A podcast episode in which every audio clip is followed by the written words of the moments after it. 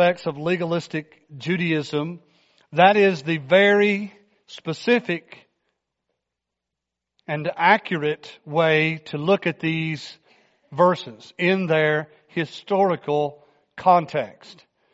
Paul is writing to various churches in the region of Galatia concerning a false gospel, a false doctrine that has been spreading through that region. And that false gospel is a system of religion. It is a system of self-effort. It is a system of works. It is the propagation of a false, untrue teaching that says in order for you to be saved, you must obey the law that God gave to the people of Israel, to the Jews, through Moses. And therefore you see the name Judaism is the religion of adherence to the ordinances, the rules, the commandments, the laws that God gave to the people of Israel through Moses on Mount Sinai in Arabia. We learned all of that from previous messages, but I just repeat it because when we read our text this morning, chapter 5 verses 1 to 6, I want us to see that this is the explicit way to understand what he's talking about in the historical context. In other words, the way the original readers would hear it and read it. However, before I read the text and we pray together, I want, I want you to hear me say that this, the title could also be, in a very real sense, branching out from that idea of legalistic Judaism to the terrible effects of legalism, period. Because Judaism is only one type of legalism. Every other world religion is a legalistic religion.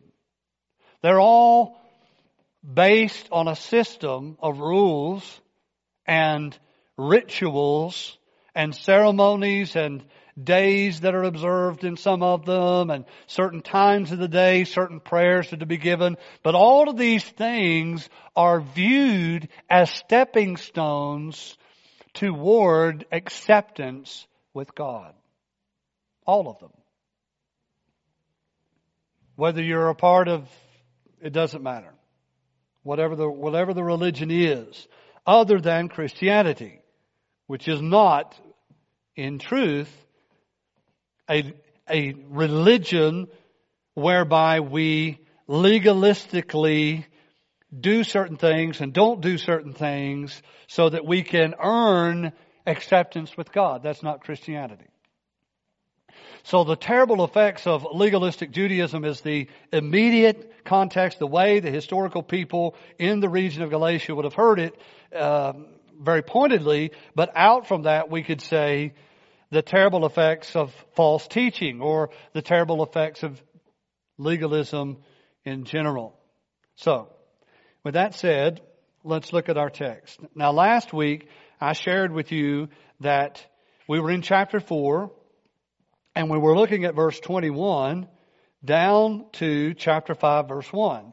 And I said that chapter 5 verse 1 was sort of a bridge or sort of a transitional statement by the apostle that is that is it can be understood very well with chapter 4 21 to the end of chapter 4. And it also serves to help us nicely in the transition over into chapter 5, verses 1 to 6, or really the whole chapter as well. He's been building up and building up this case for salvation, justification being by grace alone, received by faith alone, in and through and by Christ alone. And he's been contrasting that with legalism, the legalistic Judaism, mainly, and we've talked about it in general terms as well. And he comes to this point in the letter, and he says this statement, verse 1. For freedom, Christ has set us free. Stand firm, therefore, and do not submit again to a yoke of slavery. See, that's a good bridge between everything that he's been saying, chapters 1 and 2, apostolic. It was a defense of his apostolic authority to speak into the life of these Gentile churches authoritatively from Christ through him to them that they're accountable for. And then chapters 3 and 4, the great historical defense of the true gospel of the Lord Jesus Christ, that people are justified not by the law, but by grace through faith in Christ alone. Chapters 5 and 6, he's going to talk about what that produces. What kind of life does that produce? And so you can see it very clearly. For freedom, Christ has set us free. Stand therefore firm and do not submit again to a yoke of slavery. Look, I, Paul, say to you that if you accept circumcision, Christ will be of no advantage to you. I testify again to every man who accepts circumcision that he is ob- obligated to keep the whole law. You are severed from Christ. You who would be justified by the law, you have fallen away from grace. For through the Spirit, by faith, we ourselves eagerly wait for the hope of righteousness.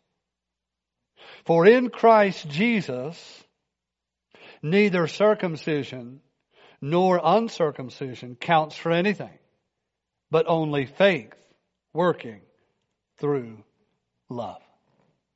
Let's pray together. Lord, we are thankful this morning to be able to sing together, pray together, open your word together. And so we're asking now that you take these words that you inspire to be written, that you've preserved through the centuries, and now we have read them together. God, take these words and by the power of your Spirit, open our eyes to see, our ears to hear, our hearts to receive, welcome, embrace, and delight in the truth of the gospel of the Lord Jesus Christ. Help us, O God, today to understand the clear warnings of this passage of any kind of legalism, and specifically a legalistic Judaism. So help us, we pray, for your glory, for our good, for the good of future generations, and I pray for the salvation of souls. In Jesus' name, amen. Amen. Well, I really have three pegs on which I want to outline or hang our thoughts of these six verses. Number one, I want us to think about that transition statement that he makes in verse 1. Christ set us free for freedom.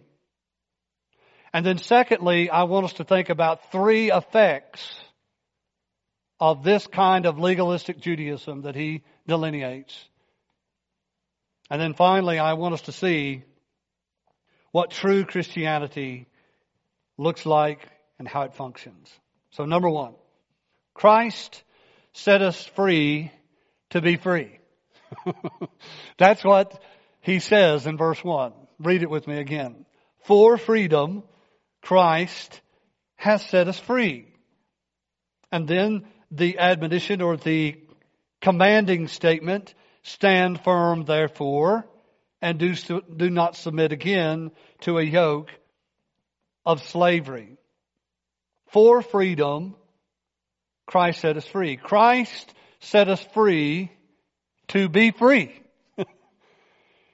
and the problem with legalism of any sort is that it brings the person back under some kind and form and system of bondage and slavery. We talked about this before. The Jewish people that were legalistic in their Judaism, that was their type of legalism and bondage and slavery. However, these Gentiles that did not before submit to Judaism, they weren't going back again to that, but they were going to a different kind of slavery. They were taken out of a form of slavery where they were religiously, ceremonially trying externally to earn their salvation, earn eternal life, earn acceptance with God, whoever they thought he might be, through a system of works, through a system of self-effort and fleshly effort. And maybe, probably, the first thing that we should think about is the reality and let the emphasis be on Christ set us free. So if you hear that statement again, for freedom, Christ set us free. It is Christ who sets people free from bondage. It is Christ who sets people free from slavery. The slavery to sin. The slavery to legalism. The slavery to the nature of sin that we all possess. Christ is the one who sets us free from all of that. Jesus himself said, if the Son sets you free, you are free indeed. You are indeed and truly set free. Paul says it a very similar way. It is for freedom that Christ himself set us free. It is not us. It is not our performance, he says. Christ has done it. It is not us. It's not through our adherence to the law or any other kind of external constraints, rules, lists, do this and don't do that and and make sure that at this time and observe this day and go through this ritual. All of that is external ceremonial ritualism and legalism. And it saves no one. Here in this text, Paul emphatically says it is Christ who sets you free. Beloved, if you are going to be free this morning, if you are free this morning, it is not through self-effort that you have achieved that goal, but it is in and through Christ Himself. Christ Himself. And so He says, how terrible it is if we would to go back and submit ourselves to a burden of slavery once Christ has set us free. The images of someone who is locked in a cage, down deep in a smelly, damp, dirty dungeon somewhere, locked in a cage, chained to the wall, and someone comes in, unlocks the door, walks over, unlocks the chains, and says, okay, you can go out. And they go out and they go across the next door to the next cell and step inside and close themselves back in, go over themselves back to the wall again. That's the picture here. That's what legalism does, and we're going to talk about it here in just a minute about how this audience, I believe, at least three different ways that they would hear this statement here. Christ has set you free. Now, he says, stand firm, therefore, and do not submit again to a yoke of slavery. And I think it begs the question, why? Why would a person go back to some form of legalistic bondage after they had been set free in Christ? These, these folks had heard the message of the free grace of God, salvation by grace as a gift to be received by faith in the finished work of Christ. They had heard that. They had believed, or at least Paul says, I'm starting to get worried a little bit about it. I thought you did. Why would they go back? And I think that at least one of the things that we could say at that point is that it is such learned behavior. So many people think of if, if I'm going to have eternal life, if I'm going to be saved, I have to do better. I don't know why. Well, there's a lot of reasons why, but I, will spend all of our time if I stay there. But for many reasons, that is just, I think, inherent in the nature of sin, in the flesh. I got to do something. And I think it's so learned because, as I said before, all other world religions are legalistic. All of them. And that's why people can't understand that, that we are not, we don't believe the same thing. Because what they do is they look at it and say, well, you know, in this religion they want you to be a good person according to these kind of standards. In this religion they want you to be a good person according to these kind of standards. In this religion if you do this, uh, you know, you, you, you eventually get to the point where you get whatever, you know, whatever their, whatever their heaven is, whatever their plateau is, eternal life. But they're all trying to earn their salvation. They're all trying to earn a spot. They're all trying to earn, uh, acceptance with God. And what people don't understand is because we do a lot of things sort of ritualistically, don't we? We come to church every Sunday morning at 11 o'clock. We come to church on Sunday nights at six o'clock. We we uh, we read our Bibles. We pray to our heavenly Father. And so people sit back and they scratch their heads and they say that kind of looks like this. It's not exactly the same, but it kind of looks like it. So isn't it all pretty much equal, just different systems? No. And the difference is right here at the point of the gospel. Because all of those world religions, all of them, all of them if you do this, you can ha- you can be acceptable. Christianity says, you do not do anything. You receive a free gift that God has done for you in Christ, the work to redeem you. You can have peace and freedom and acceptance with God on the basis of Christ has set you free not your performance. But it's so easy because all of the world religions are practicing this kind of self-effort, earn, work, do this, don't do this in order to gain eternal life and forgiveness and acceptance with God it's sort of inherent in the sin nature to think that if I do bad over here, I've got to make up for it over here. Like there's some kind of a big scale, you know, in heaven and all of your good and all of your bad. And if your good can just kind of sort of outweigh your bad, God will accept you. Baloney. It's all bad. If you want to picture a scale in your mind of your good and bad, it's all bad. Because the Bible goes so far as to say that that which is not done in faith toward God, out of love for Him and reverence for Him, that is sin. Even if it's building a children's hospital. It, it's, it's not like that when you look at the holiness of God, who is perfect and righteous and just and set apart from all other creatures that He has made. And we on this earth are breathing His air. We are wearing His clothes. We are using His energy. We live and move and have our being by His sustaining power. The world continues on as it does by His sustaining power. And think about the way we live. Think about the way we do. Think about how self indulgent we really are in comparison to this holy God. You're not going to earn your salvation. Paul has made that clear. It's in Christ alone. And he says that he did it so that you would be free, not so that you would go back to bondage and slavery. So that's the first point. Christ set us free to be free. Secondly, secondly, and this is the main part of the message.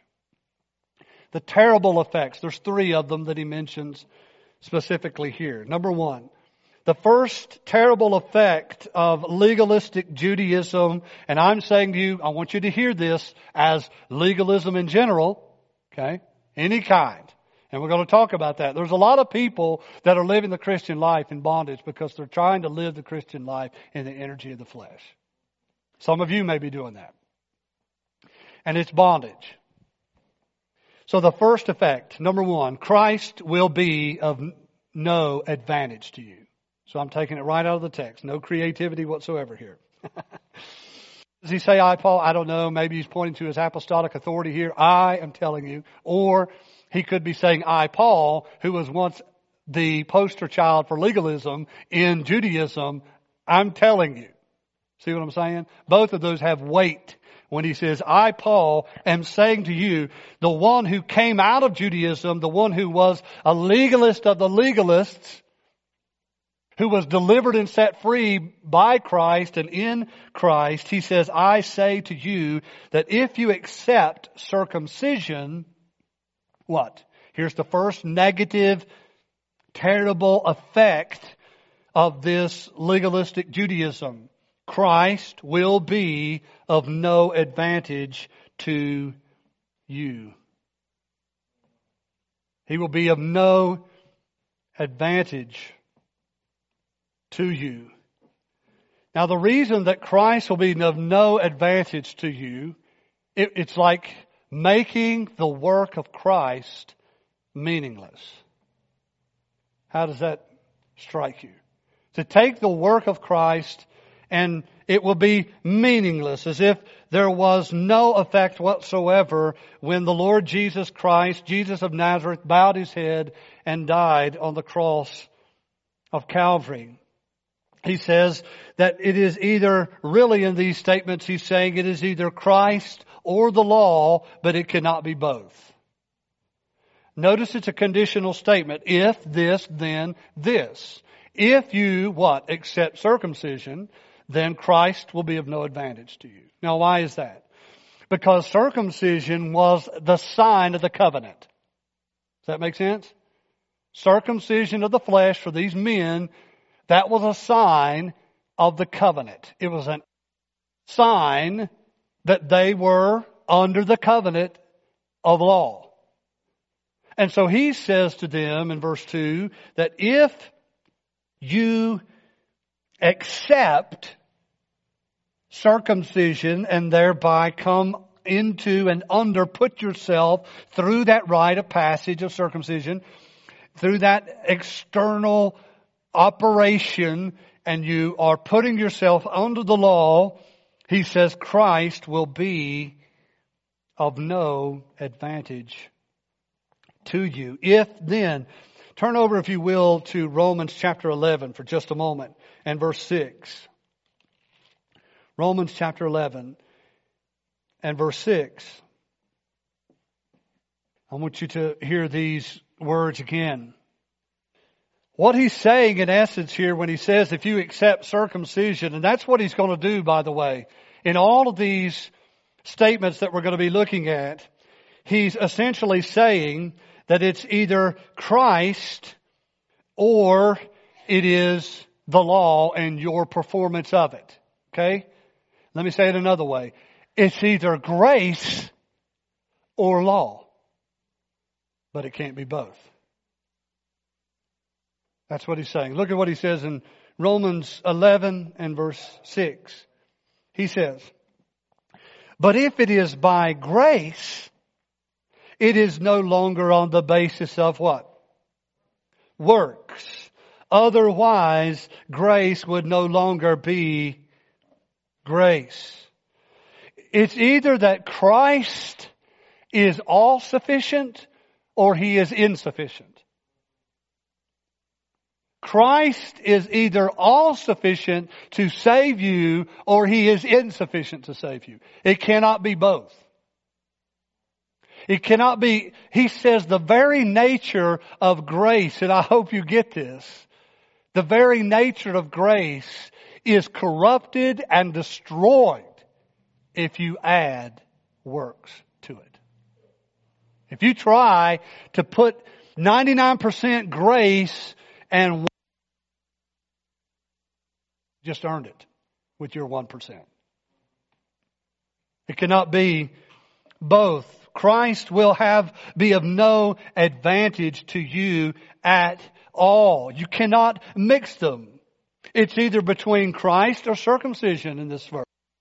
You cannot add anything to the finished work of Christ. Go back to Galatians chapter 2 and verse 21. We already came across this reality in the letter itself. He says in chapter 2 and verse 21, I do not nullify the grace of God. I don't make empty God's grace He says, for if righteousness were through the law, then Christ died for no purpose. It's the same statement.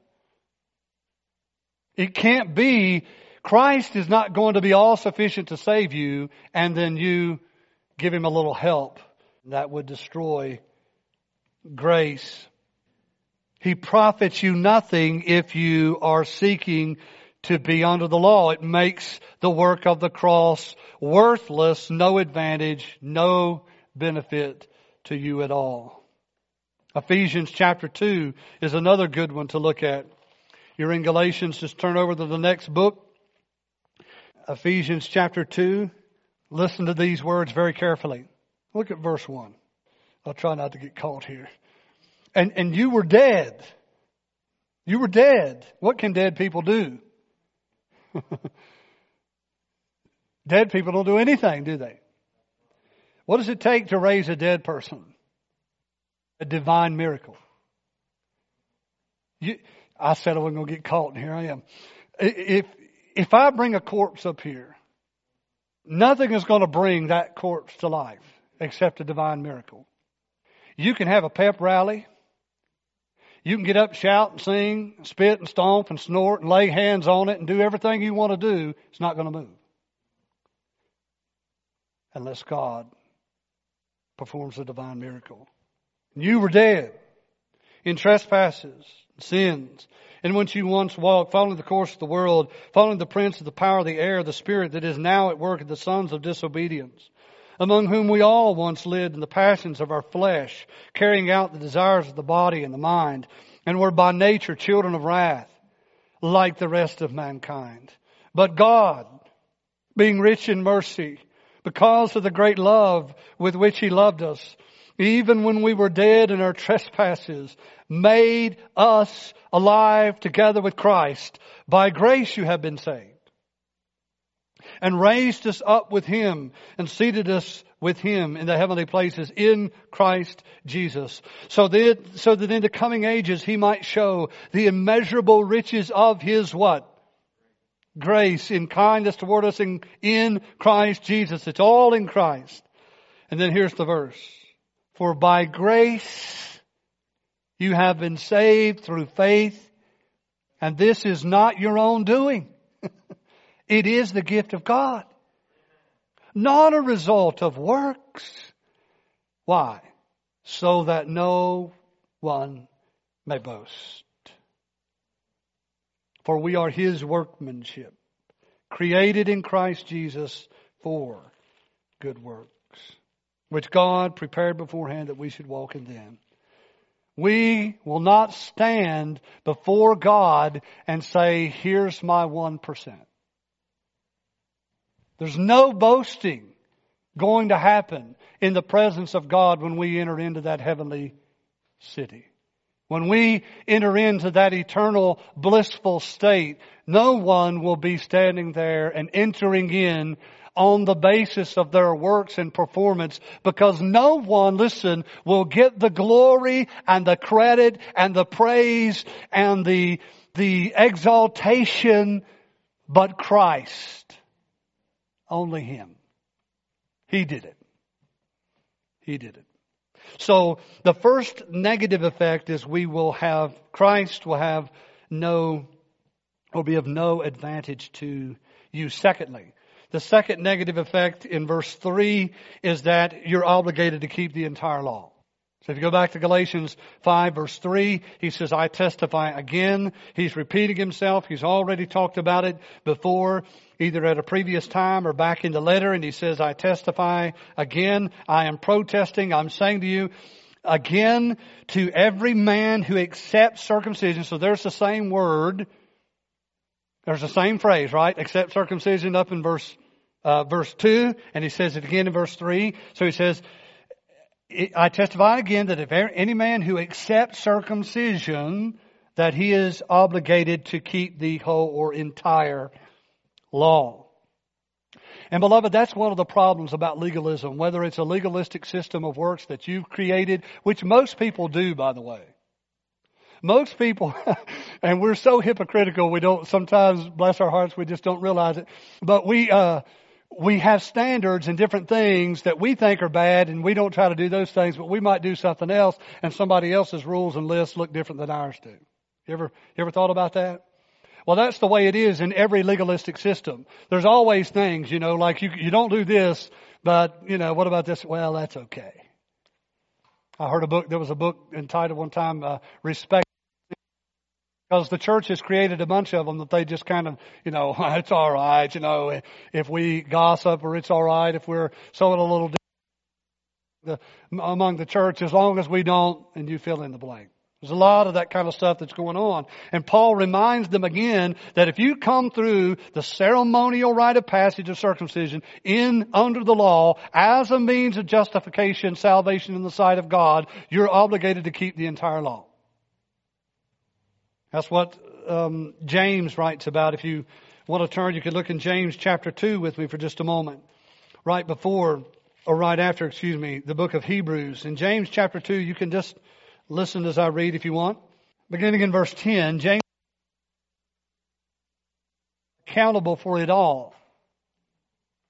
The strength of the chain is the summation of its links. It, if one link is faulty, the chain is faulty. You could have you could have nine great links in a chain and one, the tenth one, no matter where it is on the chain. And if it's faulty, cracked, defective, you've got a weak chain. He says here, if if whoever keeps the whole law but fails in one point, he has become accountable for it all. Why? Because you're a transgressor of the law. it, it it doesn't matter whether you think it's a little more acceptable, you know, that I sinned in this way and I, and, and, and somebody else sinned in this, ooh, that looks really bad on you. But it's okay over here because I don't know, it just doesn't feel or whatever the reason is.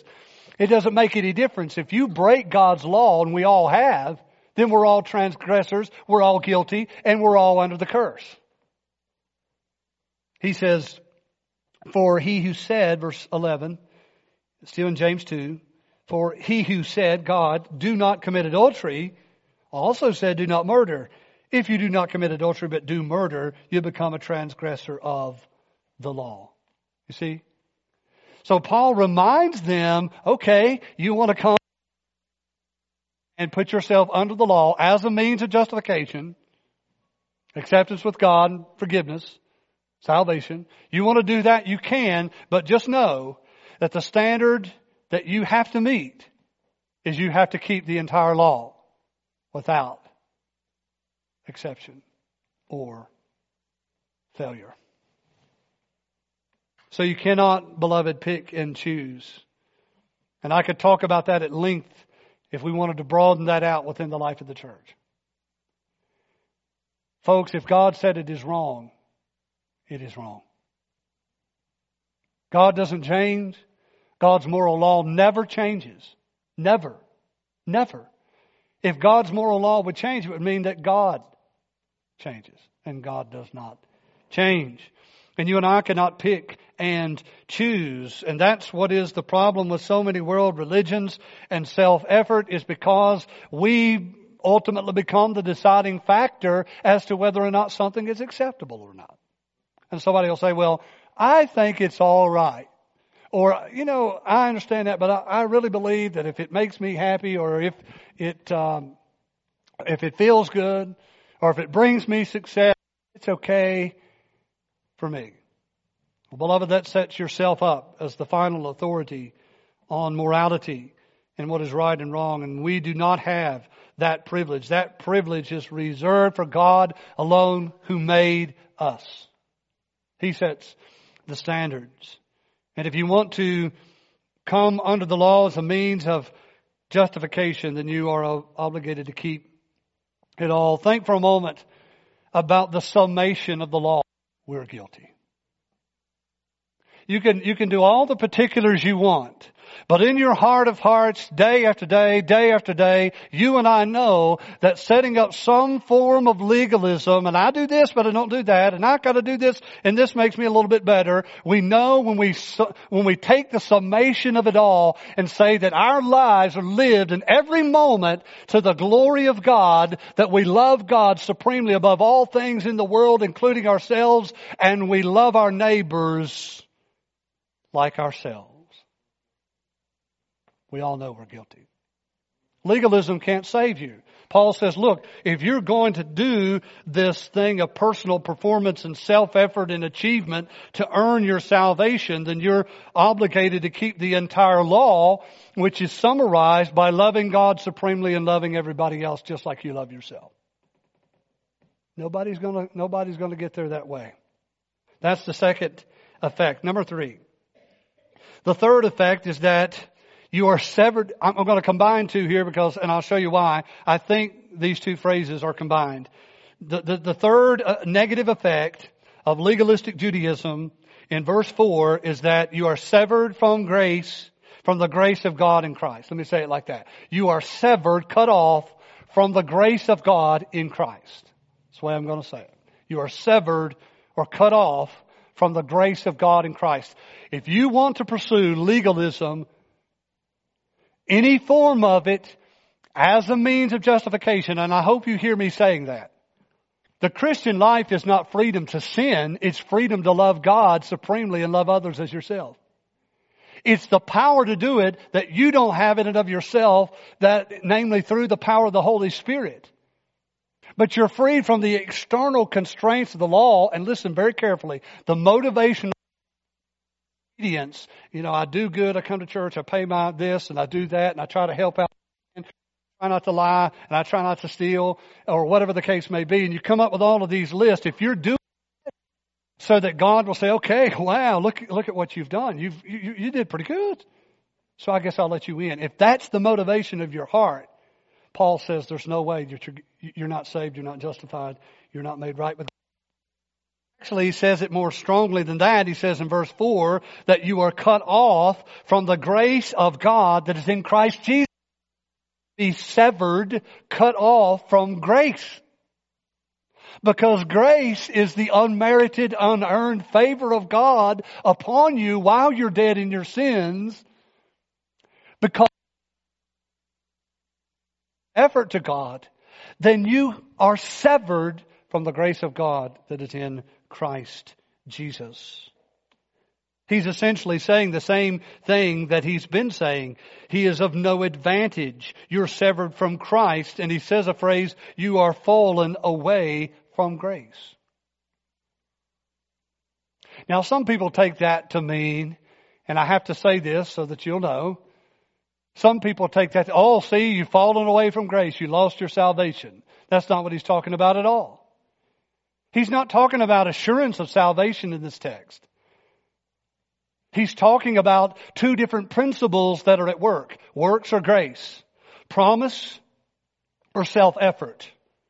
See? Faith or works two different principles that are at work in order for us to be saved, forgiven, accepted, justified, just as if I have never sinned in the sight of God, acceptable in the sight of God. You who would be what? Justified by the law. So, if you are seeking law justification, you are severed from Christ and you have fallen from grace. How do you fall from grace? When you seek to save yourself through self-effort. Because why? Remember, you cannot exist together. You cannot mix them. We already read from Romans 11:6 and Ephesians 2 that testifies about it. Also again, just to point out, again, let's look at uh, chapter 2 verse 21 and read it just a little bit differently. I do not nullify the grace of God. I do not nullify the grace of God. If righteousness were through the law, then Christ died for no purpose. Same thing.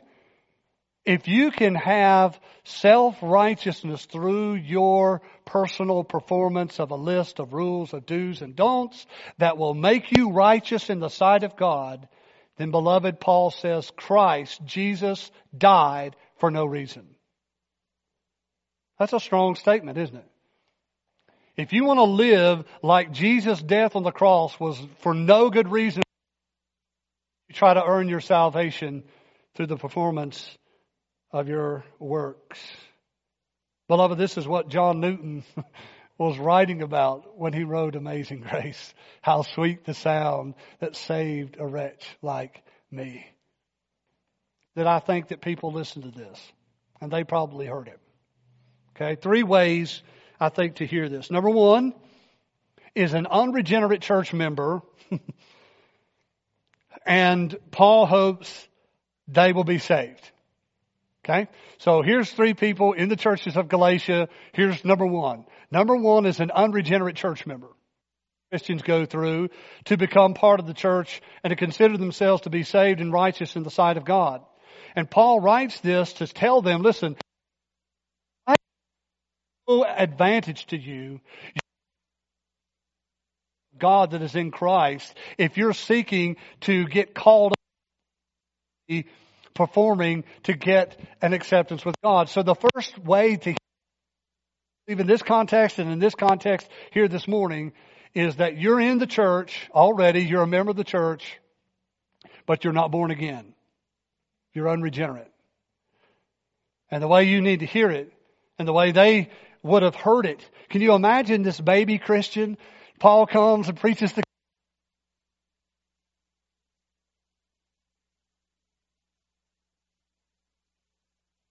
Christ. They're saved. God's working miraculously among them, it says in chapter 3.